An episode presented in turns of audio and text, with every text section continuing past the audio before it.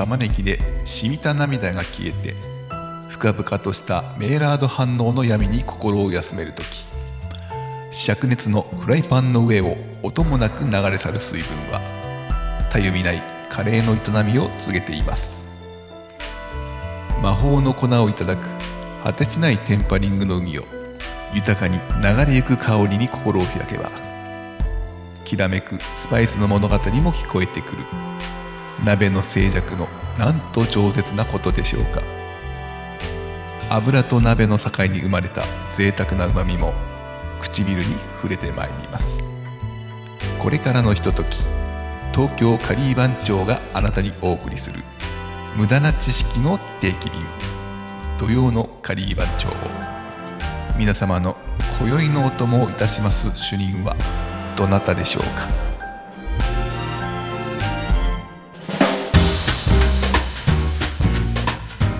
土曜のカリー番長。今宵の担当はリーダー伊藤盛りでございます。ということでね、えー、12月30日みそかですね。もう明日で今年も終わりでございます。えー、土曜のカリー番長もや約1年、えー、続けたわけですけれども。どうでしたかね？あのー、無駄な知識。無駄な知識の定期便な、なんだっけ？ちょっと忘れちゃったけど、無駄な知識をいろいろ喋っていこうかなっていうことで始めた、この番組ですけれども、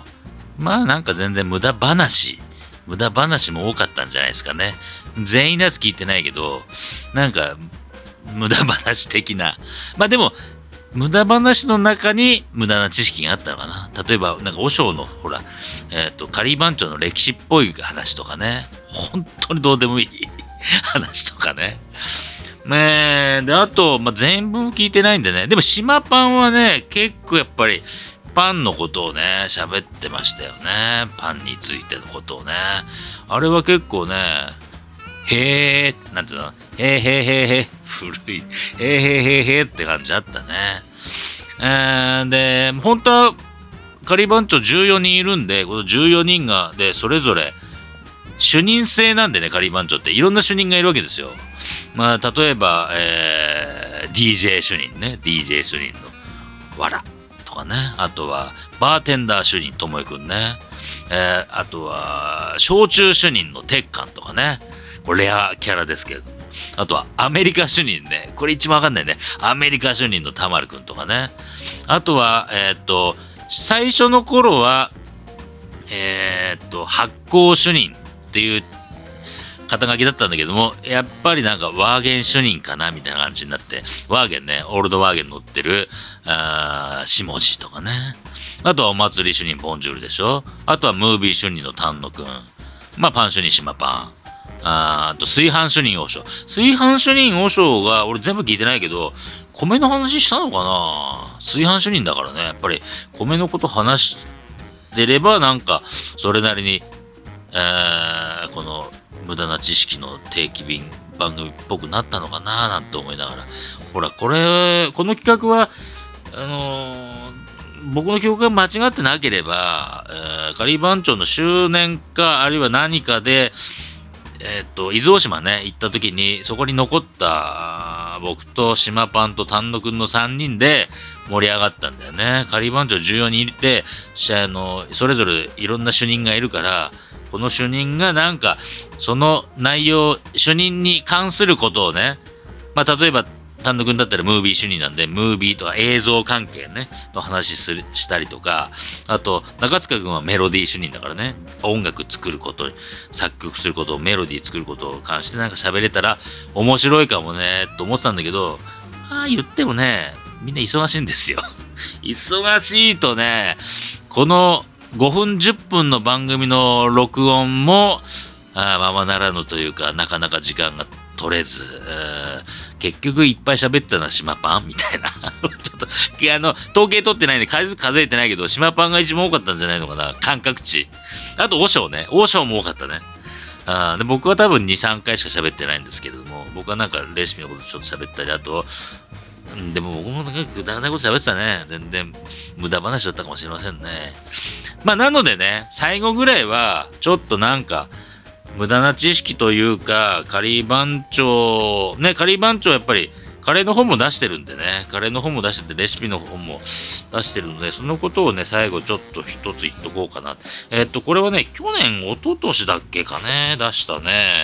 えっと、水野仁介監修ではあるんですけれども、スパイスカレーの教科書っていうね、理由が分かればもっと美味しく作れるスパイスカレーの教科書。えー、未だに世の中はやっぱりスパイスカレーがブームなんですかどうかわかんない。あある人によってはもう、オワコンっていう人もいるんですけど、もうスパイスカレー終わってるよねって人もいるんですが、えー、とはいえやっぱりまだまだスパイスカレーを食べたい、作りたいっていう人は多いようで、この去年出した、えー、スパイスカレーの教科書っていうね、えー、水野仁介監修東京カリバン長著、東京カリバン長著ですからね、えー、その、ちょっと小さめの本なんですけれども、理由が分かればもっと美味しく作れるスパイスカレーの教科書、夏目社から出てます。これね、とってもいい本なんですよ。自分の本なんでそう言いますが。で、えー、これはやっぱりね、スパイスカレーを作るには、えー、どうしたらいいかみたいな、この入門編みたいなのから始まって、まあ、後半は、このスパイスカレーの、まあ、源流でもあるというか、まあ、インドカレーね、インドカレー。東京ガリバン長にはナイル・ヨシミっていうね、えー、インド料理レストランのシェフがいますから、えー、日本最古のインド料理店ね、ナイルレストランの3代目、えー、シェフ、ナイル・ヨシミくんがいますんで、で、彼のレシピなんかも載ってたりして、だからね、この、この幅の広さはね、結構いいんじゃないかなと思うんですよ。あのー結構何でもありの世界と思われているそのスパイスカレーね。まあスパイスカレーの部分のレシピは僕が担当してるんで結構何でもありというか感じなんですが、ただその作り方としてね、ステップを踏んでってるんですよ、きっちり。例えば、3種類のスパイスだけで作るスパイスカレーがいくつかあったり、あとはホールスパイスとそのパウダースパイスをミックスして作るとか、でそれがどんどんどんどんこうすさ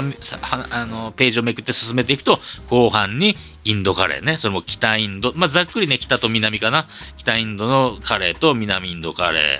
えー、とミールス的なねものを紹介してると。だからねこれ一冊読むとかなりそのいわゆるスパイスカレーっていうものをなんかかなりこう広くまあ、深くまではいかないかもしれないけれども、楽しめる一冊になってます。でね、まあ今日はね、この中で僕がスパイスカレーを作る人、まあ食べる人にもいいんだけど、まあ作る人かな。ちょっとやっぱりね、ここ、ここだけはやっぱりね、押さえといてっていうところね、一つ、うーん、なんか言っとこうかなと思いまして、これは無駄な知識じゃないですよ。結構ね、重要な知識かもしれない。あの、スパイスカレーはね、スパイスだけで作るっていうのが一応大前提で、市販のルーとかを使わないって意味ね、えー、スパイスだけの具を組み合わせて作るっていうことなんですけれども、そのスパイスの役割ね、スパイスの役割、よく言われてる、その、代表的な3つの役割ね。香りをつける。色味をつける。色ね。色味をつける。で、辛みをつける。っていうことが言われてます。もちろん、この本、スパイスカレーの教科書にも72ページにそのこと書いてます。でね、その代表的な3つの役割、香りをつける、色味をつける、辛みをつける、なんですが、それはもちろんそうなんだけども、まあもちろん一番大事なのはその中でも香りをつけるなんだけれども、意外と盲点になってるのは、味をつける役割はないよっていうところなんですよ。スパイスでは味はつきません。だから、あのスパイスを入れて美味しくなる、このスパイスを入れて美味しくなるってことはないんです。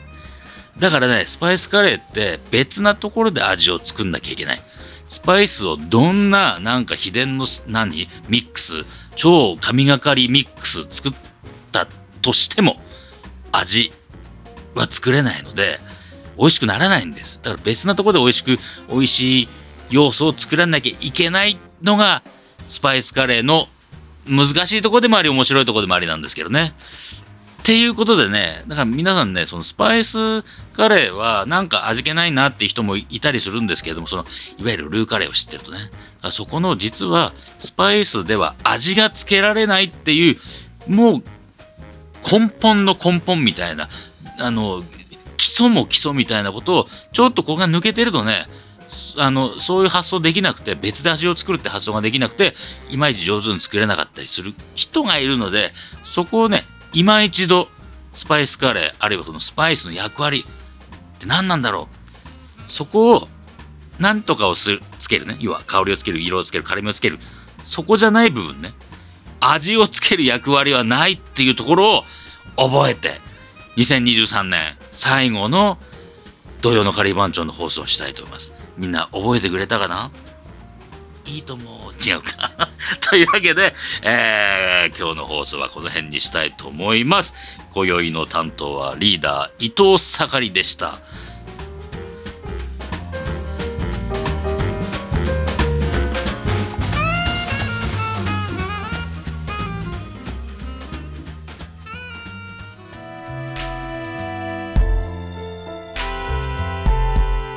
無駄な知識のカレーの皿に染みつくカレーソースは残されるにつれ次第にあなたの知識と区別がつかなくなります。お送りしてきたこの知識が美しくあなたの耳に溶け込んでいきますように。東京カリー番長がお送りした無駄な知識の定期便。土曜のカリー番長。無駄な知識の料理人が来週の夜もお供いたします。Do you know?